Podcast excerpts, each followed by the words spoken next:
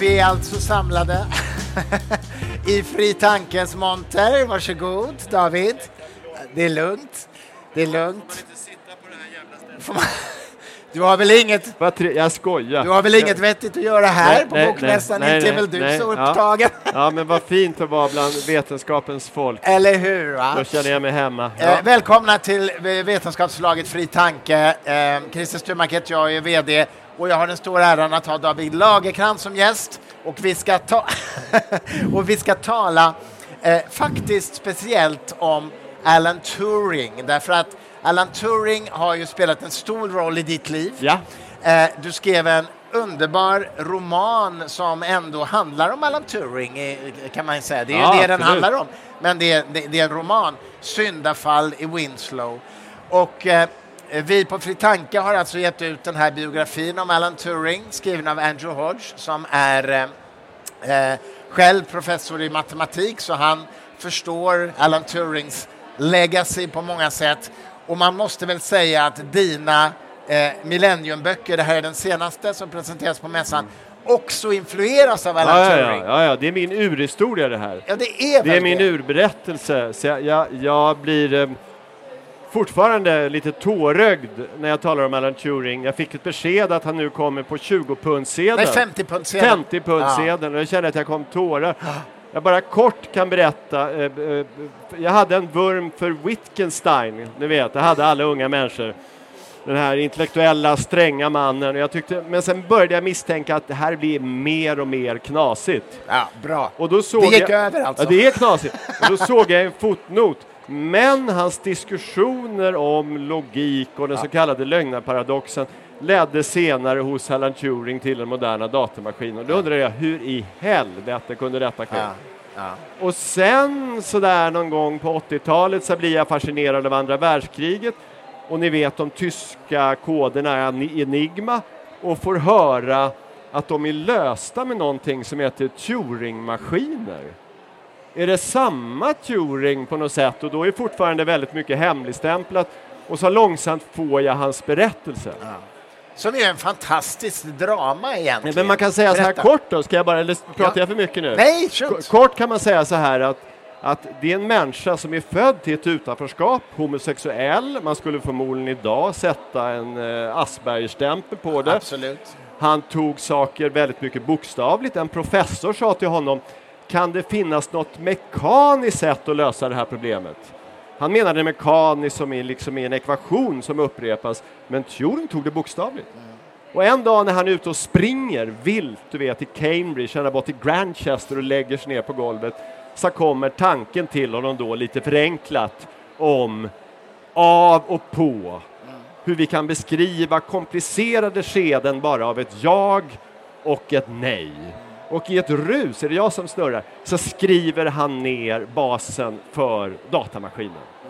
Och ingen jävel är intresserad av den. De är intresserade av det matematiska svar han ger, för ingen vet ju ens att det kan finnas en datamaskin. Men kriget bryter ut och som många liksom, begåvade logiker så blir han kallad till kriget. Och då har ju tyskarna skapat sina koder med hjälp av en maskin. Turing tänker, vad kan knäcka en maskin om inte en annan maskin? Och sätter igång ett projekt att bygga lite av den maskin han själv har skapat. Ja. Och med hjälp av embryon, den första datorn, så knäcker han de tyska enigmakoderna och är en av de enskilda som gjorde störst, hade störst Ja, betydelse för utan krigets vändning. Det finns ju krigshistoriker som säger att han, han troligtvis förkortade andra världskriget med två, ett till två år. Ja, Tänk så många miljoner Så människor. jävla många miljoner. Och vad tror ni? Hur tror ni han kom tillbaka? Kom han tillbaka som en hjälte? Tror ni att man reste statyer? Tror ni folk applåderade? Nej. Nej. För det första så var allting totalt hemligt vad han hade gjort. Så han fick inte säga ens, han fick mumla lite vad han hade gjort under kriget. Men han var homosexuell, som då var ett brott. Och han plockar upp en pojke, träffar en man på Oxford Street i Manchester. In- Efter en utpressningshistoria åker han fast. Och på den tiden så trodde man då att man kunde bota homosexualitet. Man hade provat med testosteron. Hur tror ni det gick? Man gav eh, bögarna testosteron, de blev kåtare än någonsin. Helt värdelöst. Då är det någon jävla ljushuvud som säger, ska vi prova med östrogen? Och det visar sig att östrogen i höga doser, det tar död på sexualdriften. Och Alan Turing av alla, skaparen av datamaskinen, eh, han som knäcker de tyska koderna, han blir försökskaninen för detta. Han får östrogen. Och han är en briljant person men samtidigt en barnslig person som har sett Snövit, ni vet. Och en dag när kalla kriget är som värst och man jagar både kommunister som McCartney gör i USA och homosexuella. Man har någon slags underlig logik. Är man så hemsk som man kan ligga med en man så kan man nog ligga med fienden också. Och den tiden då är det precis före påsken där i juni, ja, eller sen, pingsten, så doppar han ett äpple i cyanid och tar sitt liv. Ja, precis. Begår själv. Och får en sån här notis nästa dag i tidningen. Ja. Och det dröjer 50 år innan han kommer.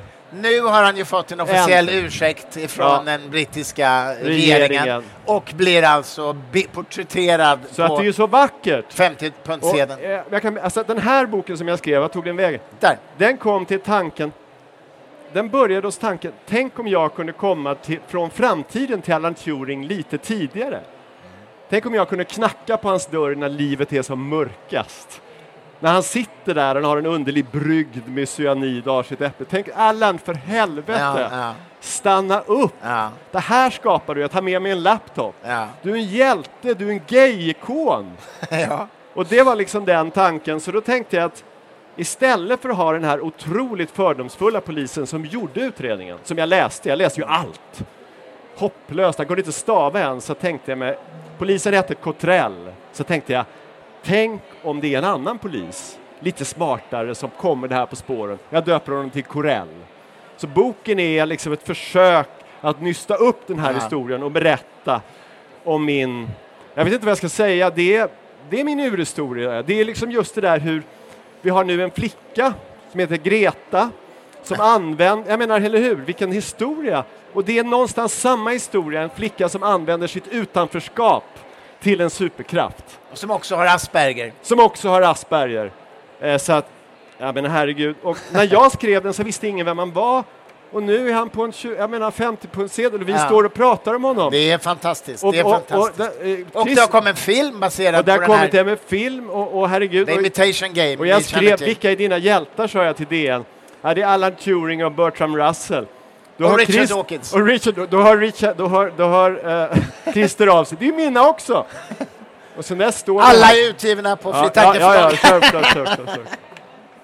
Ja, nej, men det är både dina och mina stora intellektuella ja, ja, mentorer. Nej, men så det, det, jag vet inte vad jag säger, men det, det, ja, men Alan Turing skapade ju faktiskt också de första att fundera, eller var den första att fundera kring artificiell intelligens, ja. vilket ju är väldigt aktuellt idag. Och det är också bara helt, helt hisnande. Han är den första som tänker tanken om att en maskin ja. faktiskt kan tänka. Han är första som tänker den underliga idén som retar sig på det här ordet själen.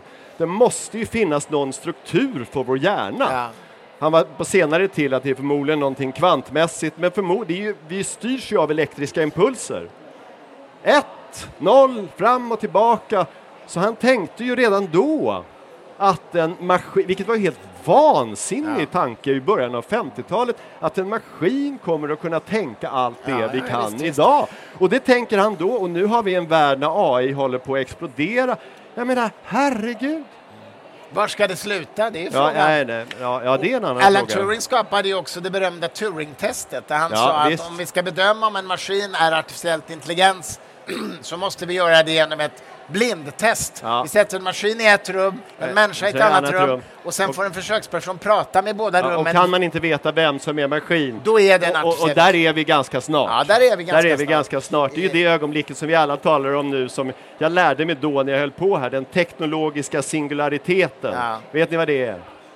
Den teknologiska singulariteten är ögonblicket när datorn blir intelligentare än oss. Ja. Och eftersom vi har uppfunnit datorn, vi har alltså lyckats uppfinna något som är intelligentare än oss själva. Vad kan då den datorn göra? Jo, den kan uppfinna något som är intelligentare än sig. Ja. Och sen jävligt skulle vi snabbt. då, ja, jävligt snabbt, de arbetar dygnet runt, Ja. de sover inte Nej. och plötsligt kanske är vi inte intressantare än små vita möss för dator, datorn. Jag vet inte, vi får se. Vi får Vi se. ses här om 50 år och kollar läget. Det är en bra idé. Ja. Du, bara en sista eh, Ja. fråga. Eh, din version av Lisbeth Salander eh, känner jag är väldigt... Hon har mycket av Turing Ja, hon har sig, mycket av? Turing, hon har Turings tänkande. Ja, eller och hur? Turings eh, matematik. Det Ja. kände jag så fort jag, jag har ett hemligt projekt. Jag smyger in Turing överallt jag kan, för han är min urhistoria. Jag, jag tycker det är så vackert överhuvudtaget det där att de som är annorlunda, de som, vi som är så, liksom, nu vill jag vara populär, eller hur? Jag vill vara, säga roliga saker. Jag liksom sträcker upp fingret lite. Och då blir jag, kanske jag säger konventionell, men några av oss är lite utanför. De hör inte riktigt till och det är de som tänker någonting nytt.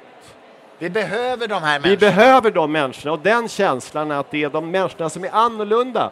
Och den känslan fick jag ännu mer, att tolerans. Tolerans både för personer och för idéer.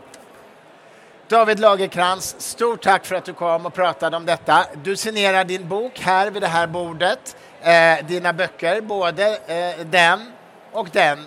Eh, och Alan Turing-boken finns att Den- köpa här. Den kan jag inte signera. Den kan du inte signera. Jag vill bara innan vi bryter säga att om ett par minuter så ska ni lyssna på eh, Staffan Dopping som intervjuar Galaxia Wallin.